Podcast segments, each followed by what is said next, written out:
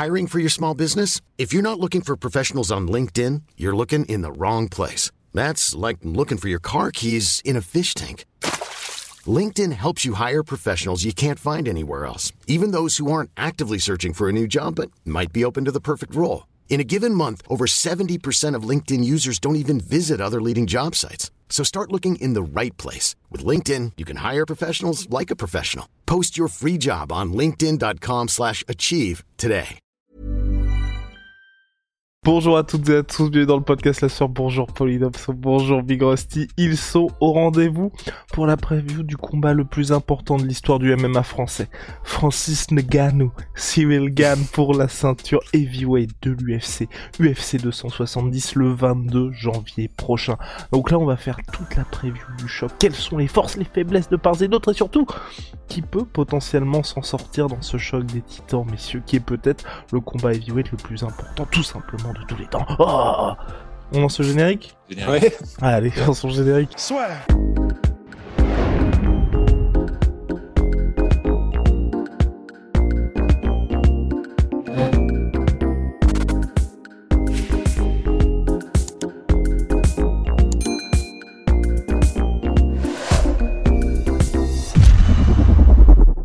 Cyril Gann, Francis Ngannou. D'un côté, il y a eu une stat qui est apparue là depuis l'arrivée de Cyril Gann à l'UFC.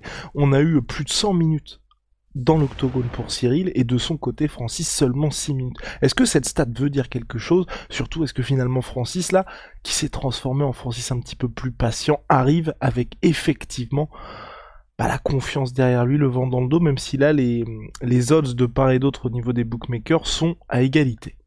Les odds, euh, zut, comment on traduit déjà ça? Les, les cotes Voilà les Les cotes. cotes. Ouais. Les cotes. Hmm. Alors, par Mais la défense. je, je- je sais pas si on l'a dit, mais c'est depuis deux ans, c'est ça? En gros, c'est depuis que Cyril est arrivé à l'UFC. depuis Mhm. août 2019. Ok, ouais, parce que sinon, du coup, avant, il fallait compter les 25 minutes euh, contre Stipe Miocic, enfin, et tout ce qu'il y avait avant. Le truc, c'est qu'avec un mec qui, qui frappe, enfin, tu vois, je- là, ça va être l'enfonçage de porte ouverte euh, énorme, mais bon, c'est avec un mec comme Ngannou dans l'équation, effectivement, ça peut se terminer en 15 secondes. Ça, c'est ça, c'est une réalité. Il faut pas le, faut pas le, l'écarter.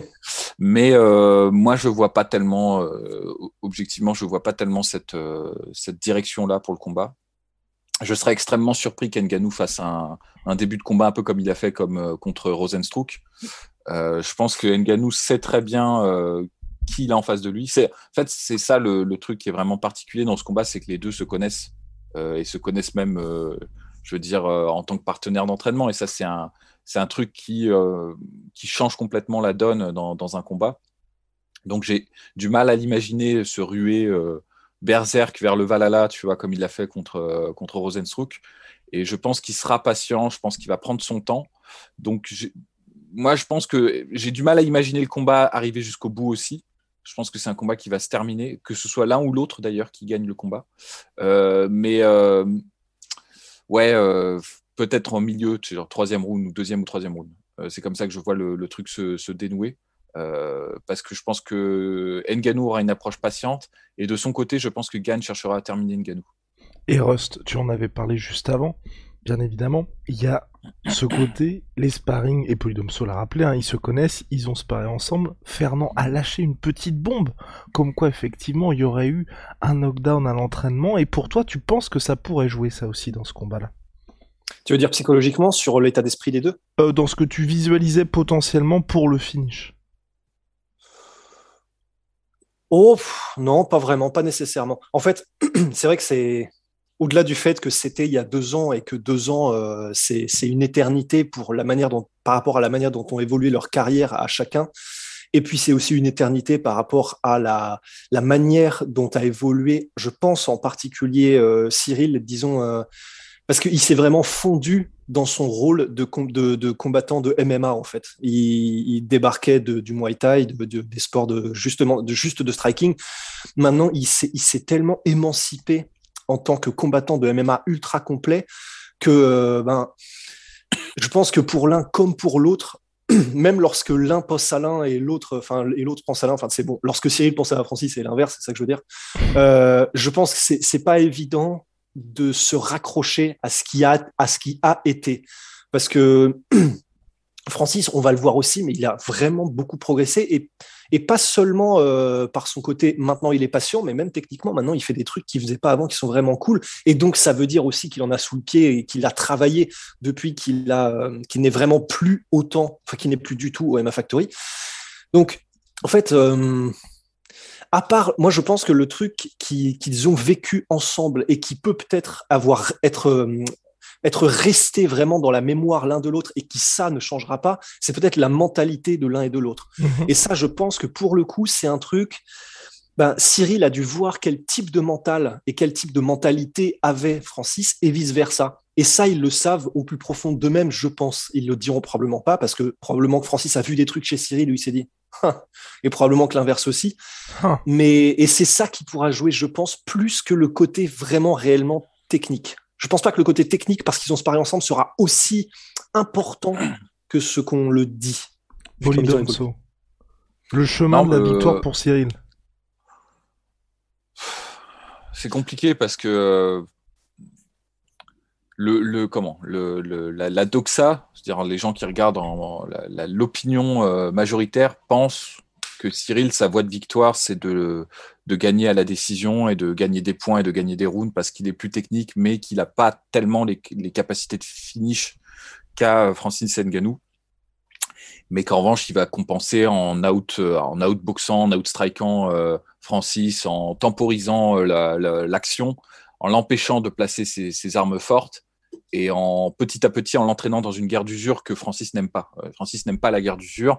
Les rares fois où il y a été, euh, ça s'est pas tellement bien passé pour lui en fait. Euh, les, guerres du dur, euh, on se souvient de bien sûr son premier combat contre Stipe Miocic. un autre combat, c'est il y a encore très très très très très longtemps, mais qui était allé jusqu'à la décision, bah, il l'avait perdu aussi également. Donc c'est c'est pas son c'est pas sa cam en fait. Dans la mentalité, dans le dans ce que les gens pensent en général. Moi j'ai tendance à penser que jusqu'à en fait c'était vrai jusqu'à à peu près son, deuxième combat, son deuxième, enfin juste c'était vrai juste après euh, la, défaite qu'il a eue contre, euh, contre Derek Lewis. Et après, je pense qu'il y a eu un changement en fait. Même si, euh, évidemment, le, on s'est rendu compte du changement que lors de son deuxième combat contre Stipe Miocic, parce qu'ensuite les combats qu'il a gagnés, euh, on rappelle Curtis Blade, Ken Velasquez et euh, Rosenstruck, ça s'est joué en un claquement de doigts. Donc on n'a pas pu voir l'évolution, mais l'évolution se faisait en fait déjà.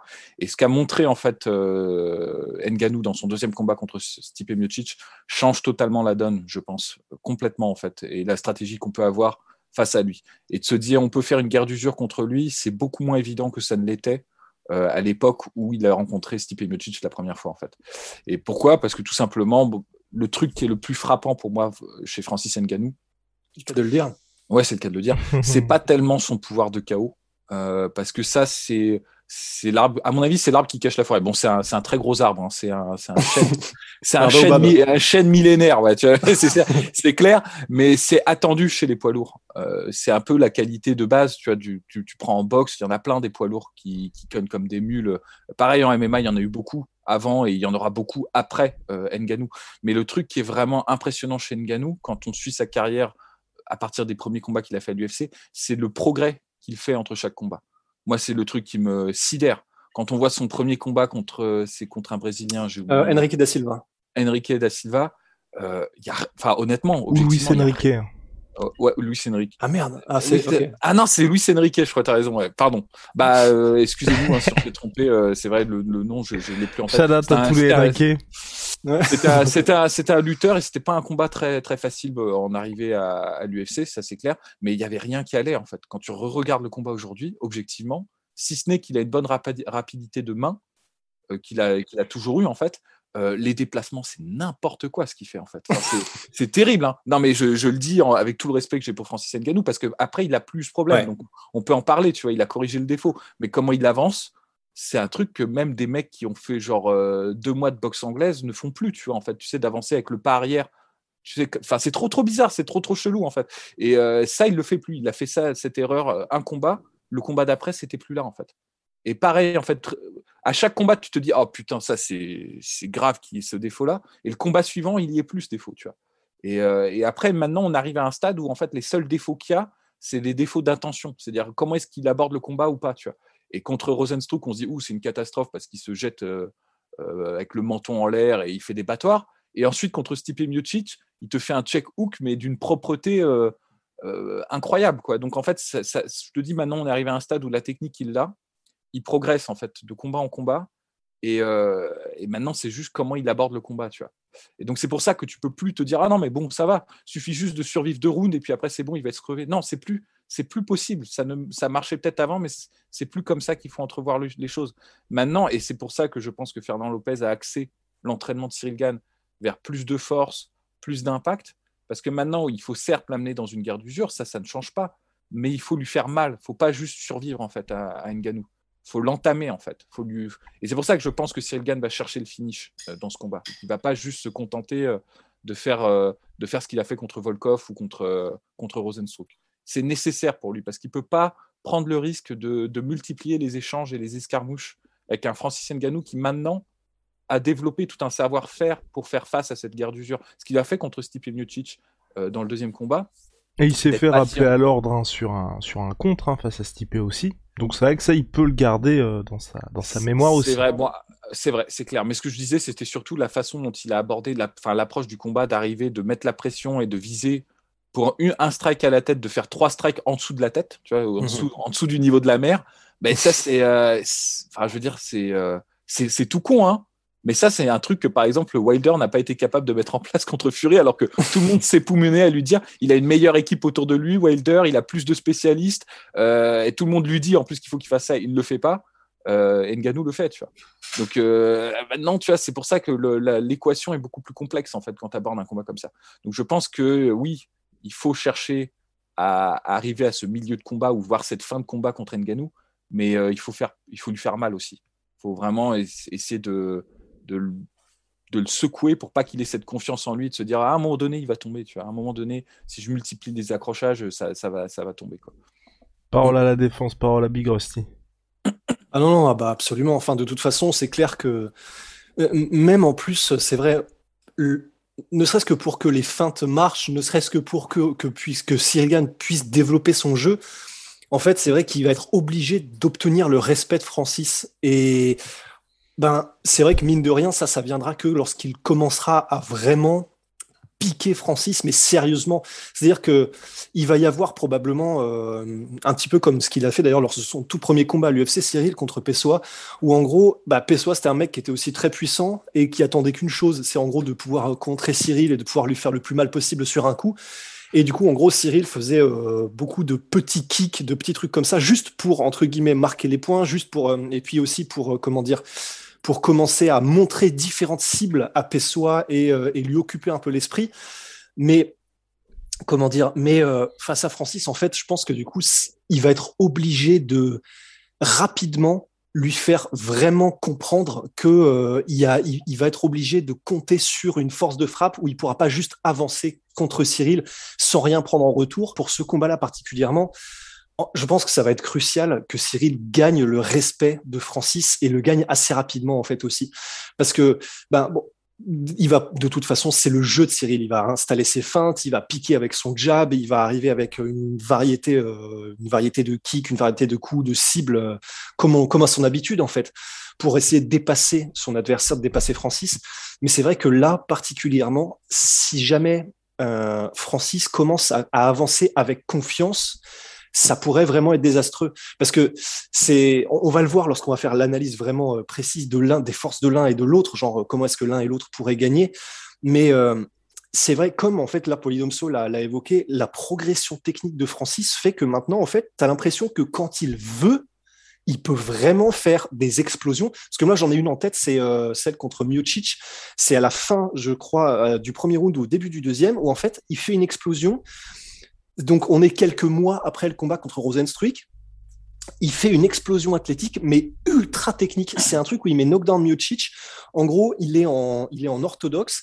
Il fait un bras arrière de diversion. Hop. En même temps, il enclenche un shift. Et pendant ce shift, il place son bras gauche en direct, ce qui met knockdown euh, Miocic. Et c'est ultra technique. Et c'est une explosion athlétique pareille, sortie nulle part d'un seul coup, sur laquelle il met Miocic. Et en fait, le problème, c'est que du coup, ben. Polydomso voulait interjecter appel, je crois. Euh, ouais, non, juste pour dire que cet enchaînement-là, c'est la spéciale de Kovalev, pour ceux qui connaissent. Oh. C'est la fin de bras arrière, tu square on, tu vois, c'était vraiment, tu, tu, te mets de face face à l'adversaire, le mec attend que le, que le bras arrière arrive et t'exploses, en fait, tu te projettes comme un ressort, en fait, sur ton bras avant et là, tu, tu fais mal, quoi. Et oui, oui, effectivement, ça a fait sacrément mal, puisque donc c'est comme ça qu'il a mis knockdown Miocic. Mais, mais, mais là, où je, là où je veux en venir, effectivement, aussi, c'est que, ben, c'est parce qu'il est clairement il était en confiance totale. Clairement, il était impérial dans le combat contre Miocic et il a, il a, il a vraiment pas douté à un seul moment en fait. Et quand il ne doute pas et qu'il peut mettre en place ce qu'il veut mettre en place et que en plus il est organisé, patient et, euh, méthodique, c'est vraiment terrifiant parce que bon, on sait qu'il est très très évasif, euh, Cyril, et on sait que c'est un génie du combat. Mais sur des explosions comme celle-là, ben oui, Cyril va dépasser très probablement techniquement euh, Francis sur la totalité du combat, mais sur des enchaînements comme ça, sur des explosions de quelques, de quelques dixièmes de seconde, s'il les fait de manière aussi technique, euh, Francis, et qu'il surprend Cyril, bah, il n'y a pas besoin de plus que ça en fait. C'est-à-dire qu'il n'y a pas besoin de plus qu'une explosion qui est très bien, euh, très bien gérée, très technique de la part de Francis pour mettre KO en fait. Donc, et sur 25 minutes, euh... c'est possible de ne pas avoir une explosion de ce type? Parce que c'est là toute la question, parce que selon toute vraisemblance, je pense qu'on est tous d'accord pour se dire que Cyril va selon toute vraisemblance dominer les débats. J'ai du mal à voir Francis dérailler la machine Cyril, tu vois, durablement. Bah, pour, pour, reprendre, pour reprendre une euh, métaphore footballistique, en fait, ce qu'on risque, risque de voir, c'est que la possession, de, la possession de balle, ce sera Cyril, et euh, peut-être les, les, les, buts, en revanche, ce sera peut-être Nganou, tu vois. Enfin, c'est un peu comme ça que, que les gens voient les choses. Et c'est vrai que j'ai tendance à penser quand même que celui qui mènera les débats et qui mènera le, le qui aura l'initiative, ça va être Cyril, parce que c'est son style et parce qu'il n'a pas peur de le faire et qu'en plus, comme tu dis, il a déjà 100 minutes euh, de, de, ring, enfin de d'octogone sur les deux dernières années. Mine de rien, ça, ça va jouer. Le fait d'avoir énormément d'activités, ça te, ça te met en confiance, surtout chez les lourds. Il a rencontré Derek Lewis qui cogne fort, il a renconré Rosenstruck qui cogne fort, il a rencontré Volkov qui cogne fort. Il n'aura pas peur. Dos Santos aussi, va... dans une moindre mesure. Bon, le, les restes pas, de on va pas aborder, on va pas aborder ce sujet, euh, pas, pas en ma présence. Over my dead body, s'il vous plaît. Mais, euh, mais donc, du coup, je pense qu'il aura pas peur pour, euh, de, de, mener les débats, pas peur d'avoir l'activité. La, et en plus de ça, je pense qu'il va se rendre compte très rapidement que plus, enfin, que c'est un cercle vertueux. Parce que quand c'est lui qui va mener les débats, le seul truc qu'il aura vraiment à craindre, c'est le contre en bras arrière de d'Enganou. Et contrer des bras arrière, c'est un peu ce que, c'est un peu la carrière de, enfin éviter les bras arrière, c'est un peu la carrière de, de Gann, quoi. C'est-à-dire, c'est un peu l'arme de base de tous les heavyweights. Et euh, depuis ses premiers combats là euh, dans l'organisation canadienne, j'ai oublié le nom. TKO, euh, ouais. TKO, là son deuxième là contre Dishka ou des trucs comme ça. Bah, c'était des mecs, ils, savaient, ils avaient juste ça en fait. Donc en gros, il sait faire ça. Je pense qu'il va s'en rendre compte que s'il pousse Nganou sur le reculoir avec les feintes, avec son jeu de shift, de switch, et, enfin, toute cette richesse-là qu'il a, il va se rendre compte qu'en fait, il n'y a pas tellement d'efforts à faire pour, pour se mettre à l'abri. En revanche, il pourra pas, je pense, tu vois, euh, complètement, euh, entre guillemets, castrer son adversaire et le mettre dans une disposition mentale où le mec accepte de reculer. Ce qu'il a fait à Volkov, qui était assez étonnant, tu vois, c'est que Volkov, à un moment donné, il a même plus essayé, en fait, d'aller de l'avant. Il s'est mis, euh, il s'est enfermé dans cette position de je recule, je recule, je recule.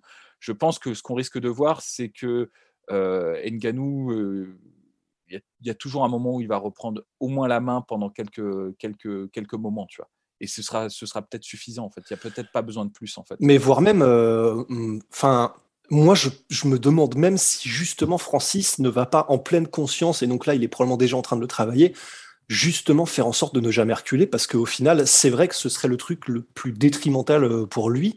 Mmh.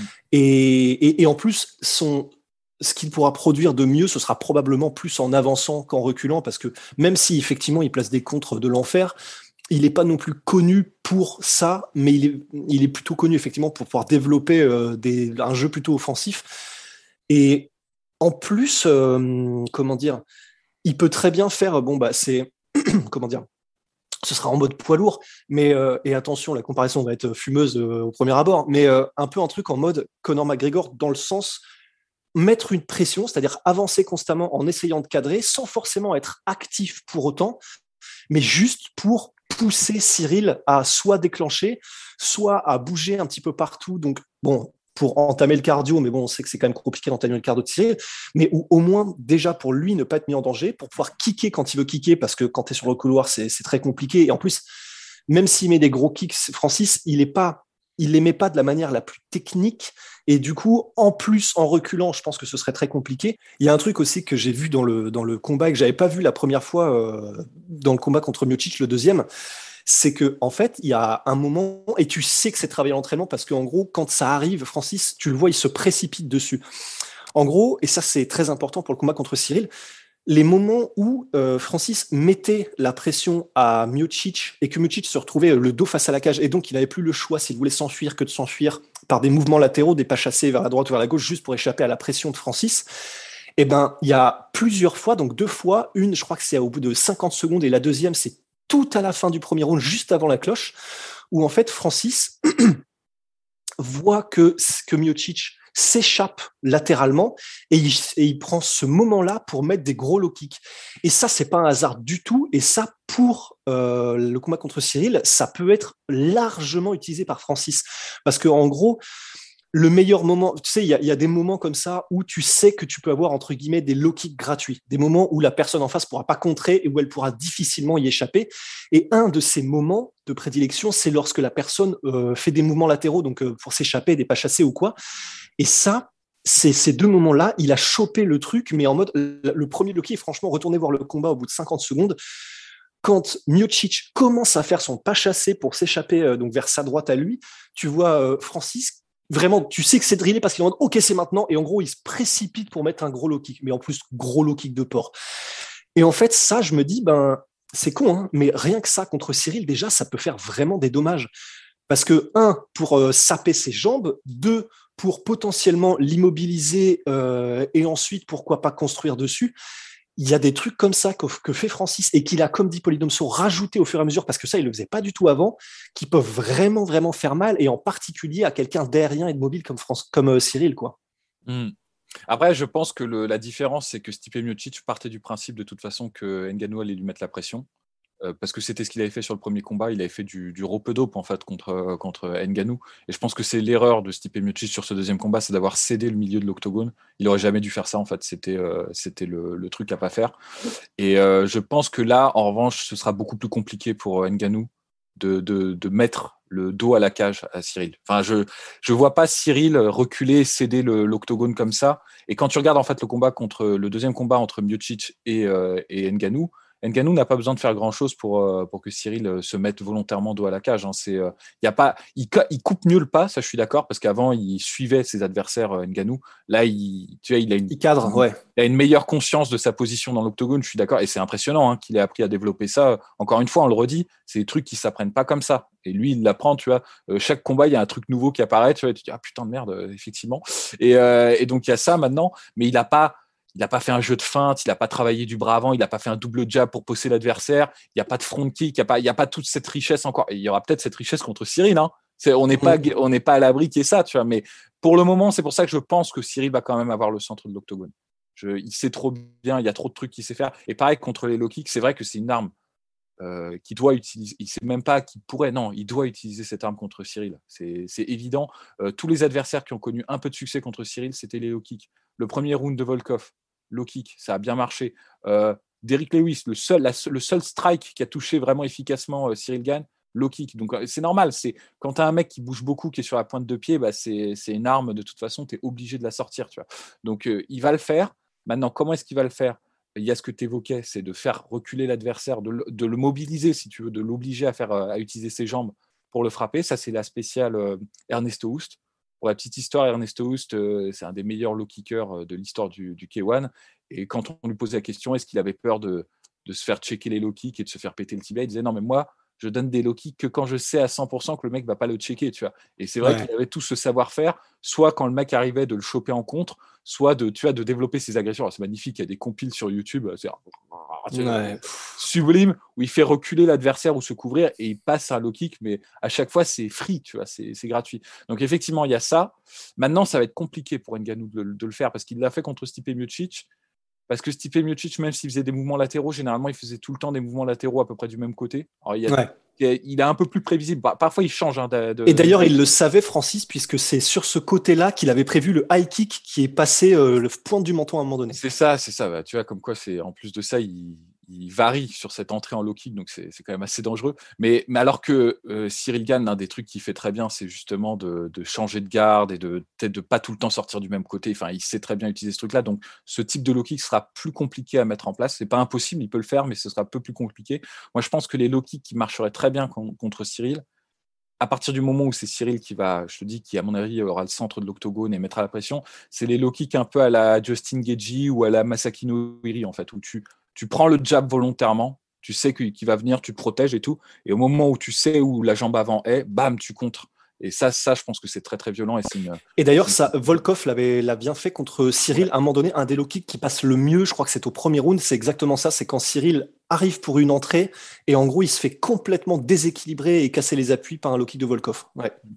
Ça, c'est et ça en plus maintenant, et ça me permettrait d'enchaîner sur une autre une autre arme qu'il a développée qui marche très bien en synergie avec cette, ce contre en low kick. Et euh, c'est un truc qu'on a vu récemment cette année, notamment euh, Poirier a beaucoup utilisé ça. C'est le low kick en check euh, du, de la jambe arrière et le, le, le check hook, le contre du bras avant en, crochet. C'est des armes qui s'allient bien, c'est-à-dire tu peux varier l'un l'autre. la personne, quand elle est habituée à prendre un low kick, après, elle va se découvrir. Enfin, et donc, moi, pourquoi j'en parle, c'est parce qu'un des trucs les plus propres qu'ait fait Nganou, contre Stipe Miocic, c'est le, le, crochet en contre, en finish qui place contre, contre Stipe Miocic, qui est d'une pureté incroyable. Hein. C'est, impressionnant parce qu'en plus, comme, comme l'avait souligné Guillaume, il prend un contre juste avant. Il est ébranlé par le contre. Moi, je ne crois pas une seconde euh, ce qu'il disait en disant non, j'ai pas senti. Non, non, il est ébranlé, il recule, mais il, a, euh, il est bien placé, il a ses appuis et il, a supprimé tout déchet en fait du mouvement.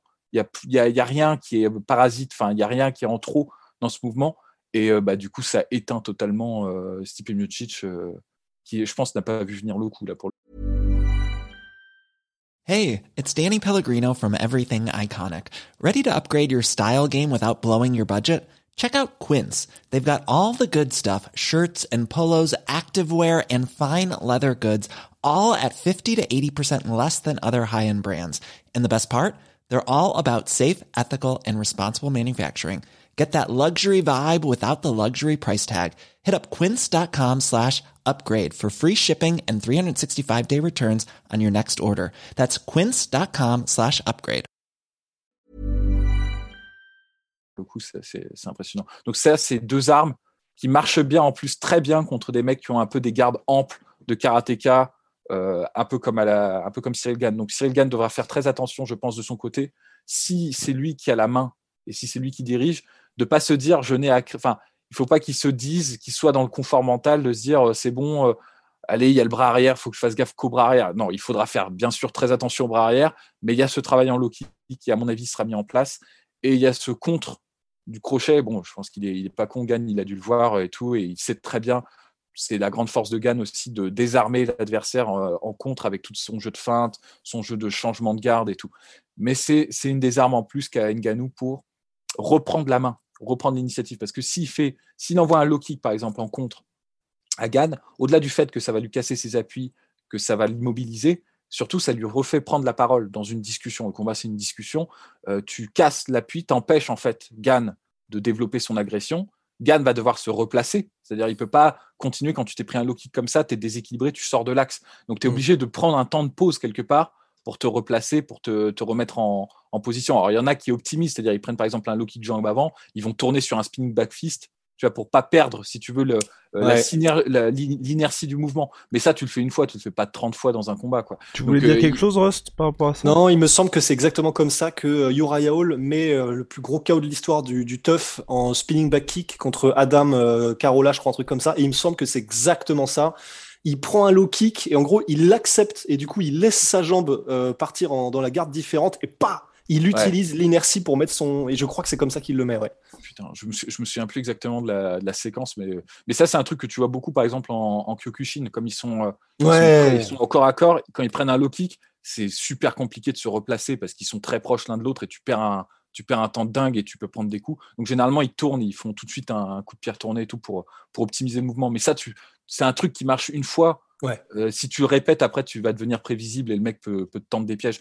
Donc euh, je pense que c'est à ces moments-là où il va devoir se replacer en garde. Et c'est là, dans ce petit, cette petite fenêtre de seconde, où Francis Ngannou pourra développer son agression, en fait. Et c'est moi, si je, si je devais conseiller Francis, je lui dirais dans ces moments-là, il faut surtout pas qu'il se dise faut que j'arrache la tête de, de Gann. Il se dit là, il faut que je passe soit un autre low kick, soit un coup au corps pour remettre en fait le jeu à niveau, pour qu'arriver au round 2-3, ils soient à peu près au même niveau énergétique, au même niveau calorique, euh, l'un et l'autre en fait. Parce que là, dans ce cas-là, euh, s'ils sont à ce même niveau à ce, au troisième round, ce sera très mauvais pour, euh, pour Gann, je pense. Et il y, y, a un endroit moi aussi où j'aimerais vraiment voir ce que donne le combat, c'est en clinch. Je serais vraiment très curieux. Alors, faudra voir les, les, les, les, les manières dont le combat pourrait y arriver, parce que donc ça voudrait dire que l'un ou l'autre a, vraiment cassé la distance. La manière dont je vois le truc arriver, à la limite, c'est euh, euh, Francis commence à mettre la pression, il commence à essayer de cadrer Cyril. Cyril, comme dans son habitude, fait des changements de direction, mais en gros, c'est ça qui est trop stylé avec la défense de Cyril, c'est que tu as plusieurs niveaux. Genre, si c'est juste un tout petit, une petite attaque de l'adversaire, genre il fait son petit saut de retrait vers l'arrière, s'il voit que l'attaque continue, il fait le saut de retrait ou alors il fait des changements de direction et il les multiplie à l'envie pour que, en gros, le mec ne puisse juste plus suivre au bout d'un moment. Et il a aussi la troisième, euh, la, la, troisième, euh, le, la, le, le, troisième cercle concentrique de défense. La troisième, la troisième couche. la troisième couche où euh, bah, quand, oh, quand là il se dit bon bah ok par contre là il va falloir que j'arrête un petit peu cette, euh, cette, cette espèce de course folle, il rentre en clinch. Et dans ces moments-là, il fait du, du mais sublime boulot, encore une fois, euh, Cyril.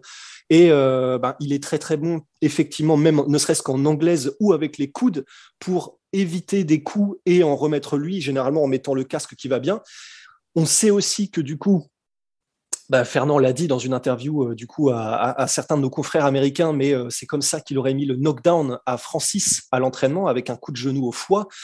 Et ça, c'est vrai que ben, pour le coup, en comment dire au clean, en clinch, là le, la comment dire la technique est tellement tellement prévalente. Parce que c'est vrai qu'à distance entre guillemets euh, avec un crochet large avec même si t'as pas beaucoup forcément de technique ça peut passer. En clinch, c'est un peu comme au sol, tu peux pas vraiment improviser et quelqu'un qui est technique et qui sait ce qu'il fait, il te prendra 100% du temps, il te il prendra l'avantage. Et dans des passages comme ça, bon, Francis c'est extrêmement fort. Donc, à mon avis, quand Francis te passe genre un collar ou euh, un double collar ou un truc, je pense que tu ne bouges plus jamais en fait. Mais si jamais euh, Cyril est, suffisamment technique et rapide, je pense qu'il peut vraiment, vraiment faire très, très mal en clinch et que ce soit et particulièrement, je dirais, euh, en comment dire, euh, au centre de la cage, si jamais ça se passe. Parce que par, par contre, en clinch contre la cage, j'aurais trop peur qu'il se fasse retourner parce que là, pour le coup, Francis, je pense, peut vraiment utiliser un avantage de puissance. Mais si jamais il y a des accrochages au centre de la cage en clinch, il y a, je pense qu'il y a vraiment du sale qui peut se passer. Et là, pour le coup, j'aurais tendance à dire en faveur de, de Cyril. Polydomso avait quelque chose à ajouter par rapport au clinch. Alors, je suis d'accord sur la partie, enfin, sur tout ce que tu as dit sur le, le fait que, enfin, euh, quand tu as un savoir-faire en clinch, tu euh, as un avantage certain sur l'adversaire. Enfin, là, tu, tu montes tes, euh, tes cotes euh, à 90%, je pense honnêtement. Néanmoins, il y a quand même des parts d'aléas en clinch. Toujours, c'est les sorties et entrées. C'est toujours le moment oui. où même si tu un... Regarde, on en a eu un exemple parfait avec Yoji Horiguchi. Qui, euh, pendant quatre rounds a dominé totalement Sergio Pettis. Il est sorti d'un clinch Bon, c'était un truc un peu imprévisible hein, qui s'est pris, mais néanmoins, bah, KO. Quoi. Euh, moi, je pense notamment à Shogun Rua, qui était un maître en clinch aussi. Contre Dan Anderson, qui est pourtant, Dan lui, Anderson. pas connu pour sa technique, même s'il vient de la lutte, en clinch qui est très particulier, et pourtant, effectivement, c'est Dan Anderson qui a mis KO en sortie de clinch, effectivement. Ouais, effectivement. Donc, c'est toujours ces trucs-là où, bon, là, d'un coup, l'équation se rééquilibre. C'est-à-dire ouais. que tu as, un avantage quand tu sors, bah, tu as un moment de désaccrochage, et là, il suffit juste qu'il y ait un coup qui parte, et boum, tu vois. Enfin, c'est trop rapide, c'est trop près, en fait. Donc, tu n'as pas le. Si tu as si, tu déconnes un petit peu, que tu n'as pas ta, main en protection et tout, tu peux te faire surprendre. Et au-delà de ça, là où je suis en revanche un peu en désaccord avec toi, cher Russ, c'est que je pense que même contre la cage, je dirais même d'autant plus contre la cage, Gans, c'est là où il est vraiment bon en fait. Quand tu, regardes vraiment ses derniers combats, euh, ce qu'il a fait contre Derrick Lewis, et généralement il se retrouve dans cette situation, même contre, contre Rosenstruck. Euh, enfin, tout ce jeu d'agression contre la cage où il t'immobilise et tout, je pense qu'il a la force déjà pour, pour tenir pour tenir Ngannou. C'est un des rares heavyweights qui, à mon avis, euh, a peut-être pas autant d'explosivité que Francis Ngannou, mais en termes de force et de puissance. Bon là, c'est au doigt mouillé, mais j'ai l'impression quand même qu'il a pas trop parce que tu vois, il a complètement fixé Derrick Lewis. Hein. Et Derrick Lewis en explosivité, c'est un des meilleurs pour ça, tu vois, de, sortir du truc et tout. Tu te dis merde, comment il a fait, tu vois. Ben, là, il n'a pas pu le faire, tu vois. Donc je pense qu'il y a ça. Et tu, quand tu vois les enchaînements d'agressions qu'il fait contre la cage, notamment encore contre Derrick Lewis, tu sais, son coup de coude, là, cette séquence là où il met le coup de coude à la Batman, puis il revient euh, juste derrière et tout. tu fais non, mais qu'est-ce que c'est que ça? Tu vois, c'est délirant. Donc, je pense qu'il a un avantage énorme sur Francis Nganou dans, cette, dans ce, dans ce domaine-là, très particulier du combat qui est la lutte contre la cage, où Nganou, bah, il y a toujours un X factor parce que c'est un, un Space Marine, le mec, donc euh, tu, tu peux jamais vraiment être sûr à 100%. Mais il est rarement dans cette situation-là finalement. Quand tu, quand tu réfléchis, tu vois, de, de, tu vois, où il est dos à la cage et quelqu'un lui met la pression contre la cage. Francis, ouais, là, les seuls, moments, les... seuls moments qui ne viennent, c'est quand il était archi mort contre Miocic, mais du coup, je sais pas si on peut en déduire quelque chose. Mais cela dit, c'est vrai aussi pour une autre chose, c'est que ça va taxer son énergie très bah rapidement aussi. Et effectivement, ça, c'est majeur. Moi, je pense que c'est bon. Je pense, sans, sans vouloir m'avancer, que c'est la stratégie qui est visée par, euh, par l'équipe, euh, par l'équipe Lopez, tu vois, de gagner, de, de faire reculer euh, Nganou, d'avoir la, la, la, main et très rapidement de faire du punch and clutch pour limiter les échanges et arriver contre le. Parce que là, lutte contre la cage, c'est là où tu crèves un adversaire aussi, tu vois. Quand, quand un mec, surtout un mec qui fonctionne à l'explosivité comme, comme Francis Nganou, là, il va pour se sortir. Il se sortira contre type Premier, ouais, exactement. Première itération, tout à fait, parce que ça, c'est tellement taxant pour ceux qui en ont fait un petit peu. Déjà, le clinch, euh, pour ceux qui ont fait un peu de ah, c'est la, c'est la mort. Hein. Quand tu as un tour d'entraîneur qui fait bon, euh, les trois, on fait cinq rounds de clinch. ah, ah et bon, c'est comme ça. Et alors, contre la cage en particulier, quand tu as un mec qui sait très bien poser sa tête, pousser avec sa tête, enfin, euh, il y en a qui sont légendaires pour ça. Tu prends bah, John Jones, pour ne citer que lui. Ben, c'est un cauchemar. Tu peux rien faire en fait. Tu ne peux rien faire.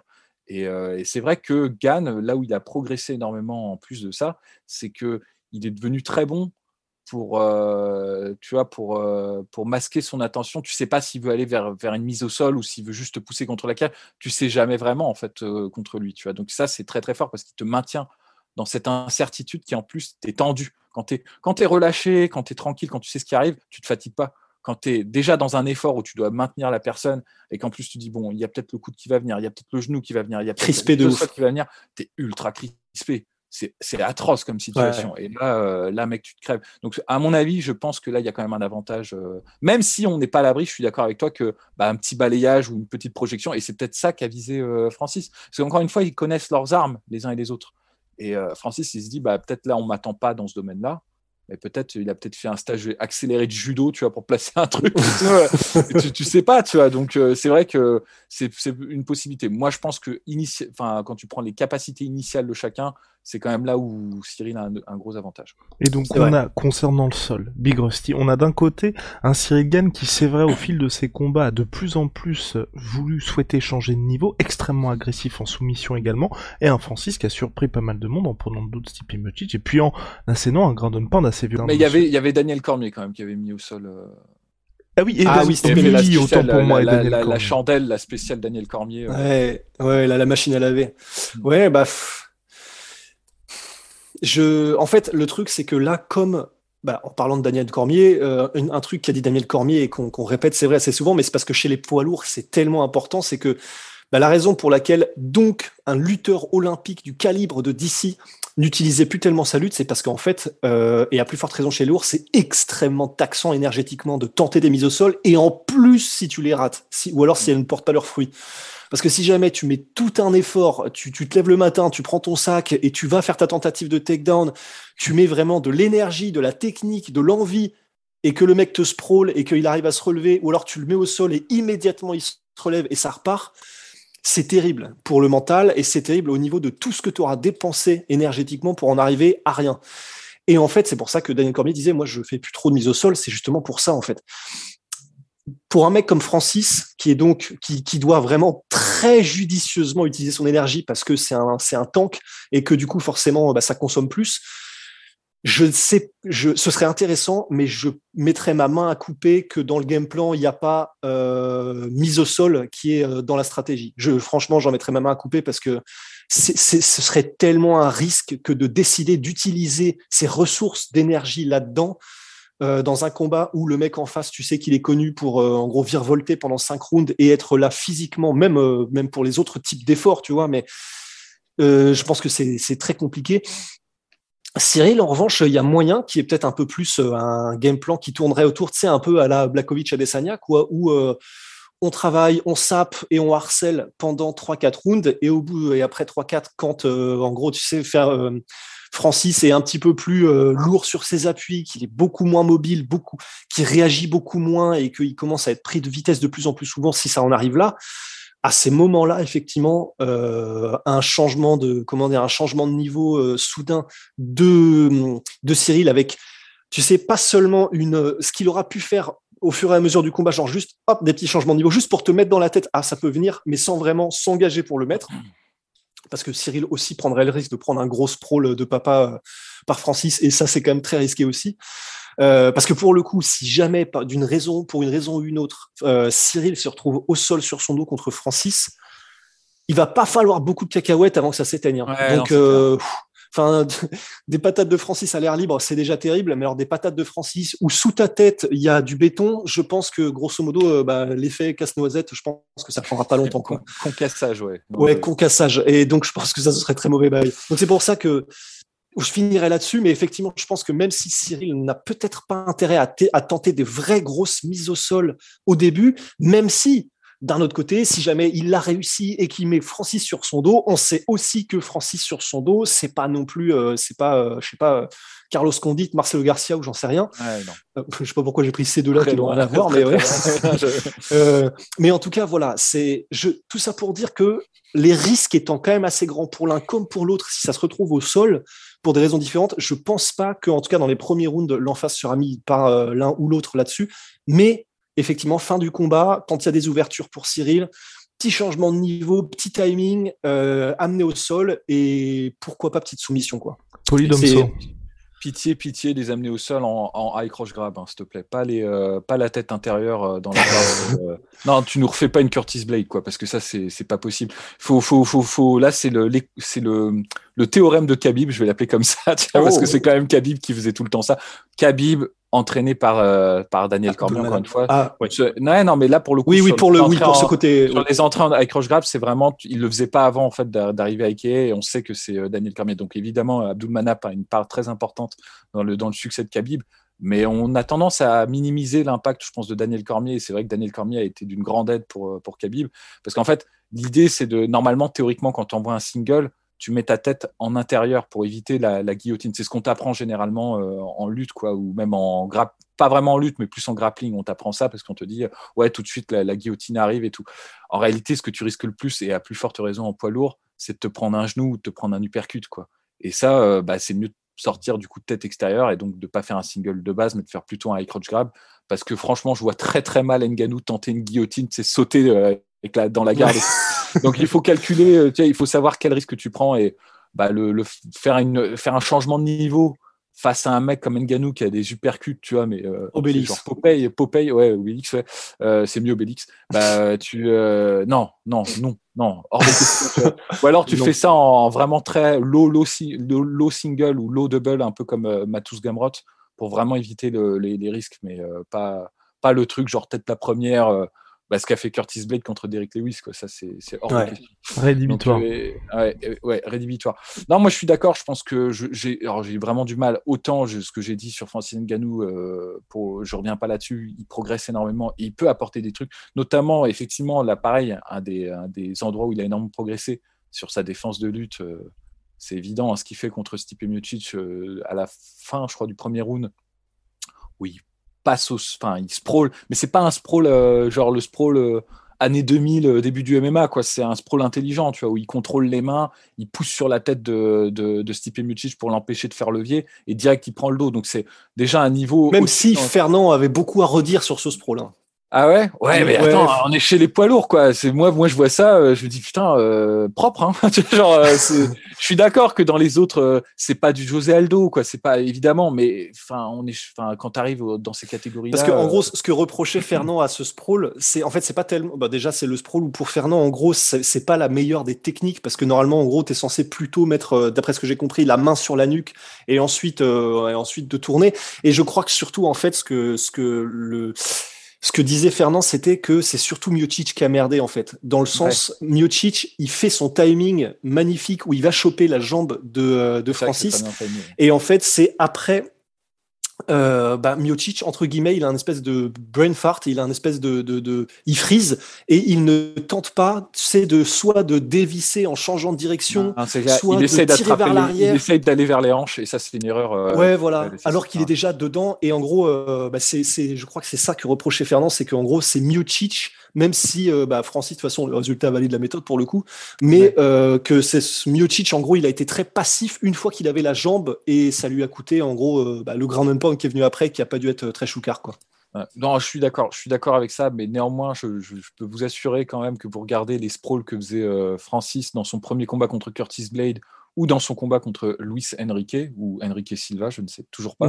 Mais, mais, euh, non, mais c'est le jour et la nuit, quoi. C'est le jour et la nuit, ça n'a rien à voir. Enfin, genre, euh, même si effectivement c'est perfectible, je suis d'accord que sur le contrôle de la nuque, et même maintenant aujourd'hui, euh, le strict contrôle de la nuque, quand tu fais un sprawl, ça devient même obsolète en réalité quand tu regardes maintenant ce que les, les meilleurs takedown défense artistes des plus petites catégories maintenant cherchent aussi à éviter, euh, à contrer le, le, comment, le, la jonction des mains euh, de l'adversaire, à tout de suite chercher à, à casser en fait cette jonction des mains avec un contrôle des mains en plus du sprawl. Enfin, tu vois ça tout de suite, euh, euh, ce qui était moins vrai avant. Tu vois, généralement, tu faisais le sprawl, tu gardais les mains euh, sur l'adversaire.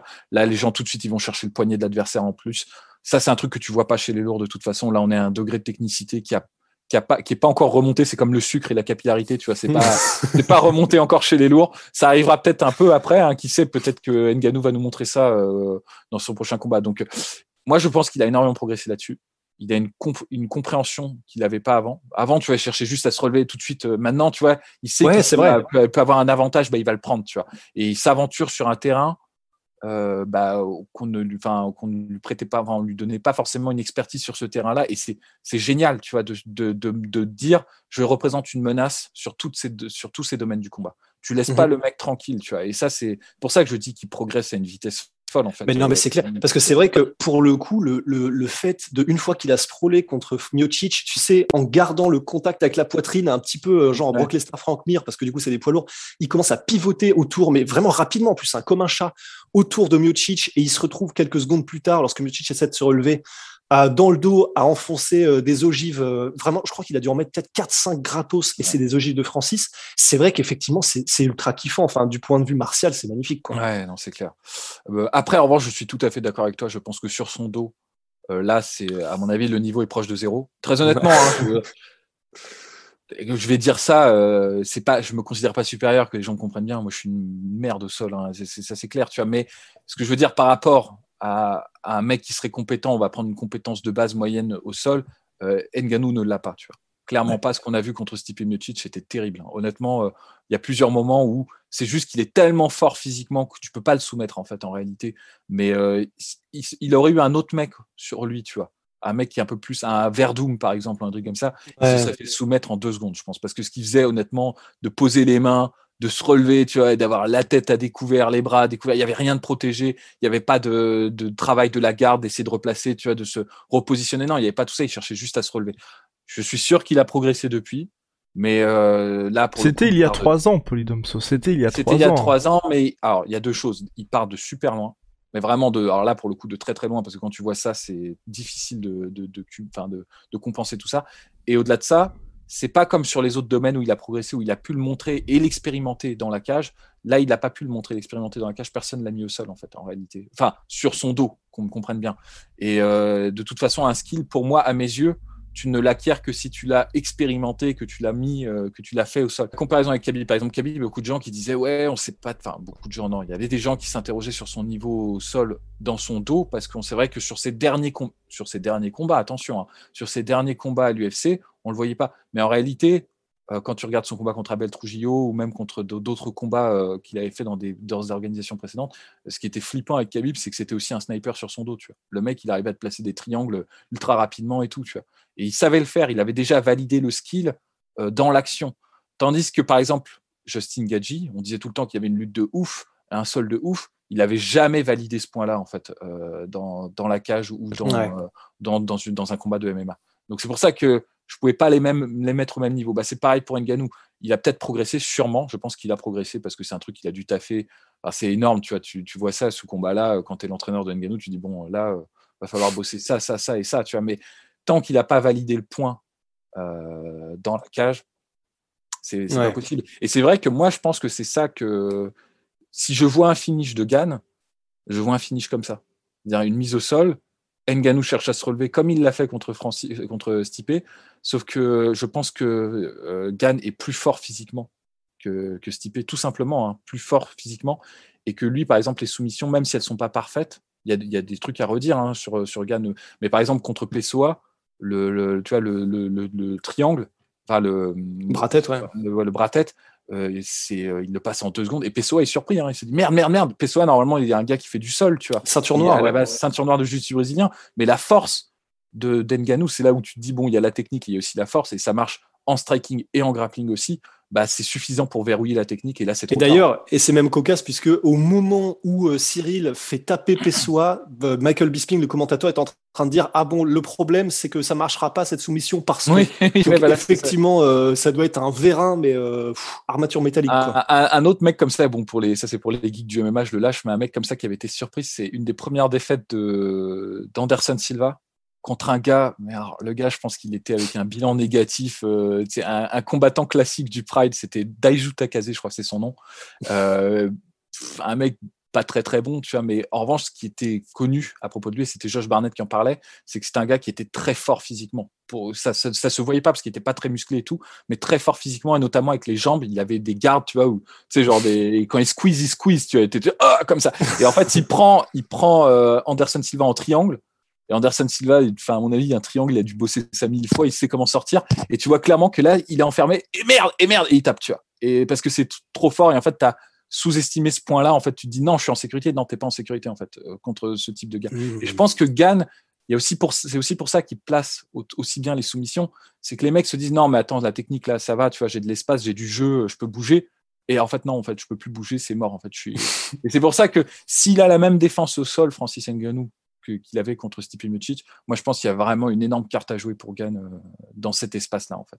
Je pense que, messieurs, on a fait le tour sur la question. On se retrouve la semaine prochaine pour les pronostics officiels. Et puis aussi, parce que c'est quand même important, là, on a parlé que de Francis contre Cyril, mais il y a aussi Figueredo contre Moreno, et on a envie d'en parler. Polydomso a envie d'en parler. On en parlera en détail dans la vidéo de la semaine prochaine, où il y aura tous nos pronos. Messieurs, merci beaucoup. Big shout out my sweet pea, my sweet protein. 28% sur tous mes protéines avec le code la sueur. Venom, sponsor ah de l'UFC. sponsor de la sueur porté fièrement par Polydomso. Et on se retrouve la semaine prochaine pour les pronostics. Attention, ça va être chaud. Même Polydomso va se positionner. Attention. Ouais, il faut, il faut.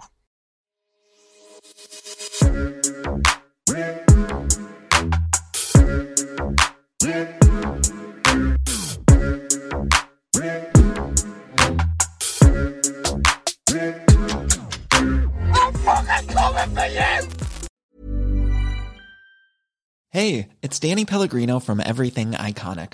Ready to upgrade your style game without blowing your budget? Check out Quince. They've got all the good stuff shirts and polos, activewear, and fine leather goods, all at 50 to 80% less than other high end brands. And the best part?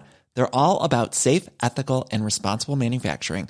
Get that luxury vibe without the luxury price tag. Hit up quince.com slash upgrade for free shipping and 365 day returns on your next order. That's quince.com slash upgrade. Et voilà, c'est la fin de votre épisode du podcast La Sœur. Si ça vous a plu, n'hésitez pas à nous mettre les 5 étoiles sur Apple Podcast ou sur Spotify. Vous pouvez aussi nous laisser un petit commentaire, ça nous aidera beaucoup.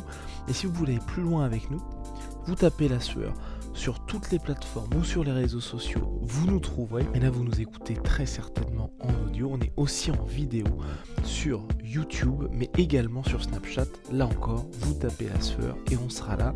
Merci de votre fidélité et à très vite pour de nouvelles aventures.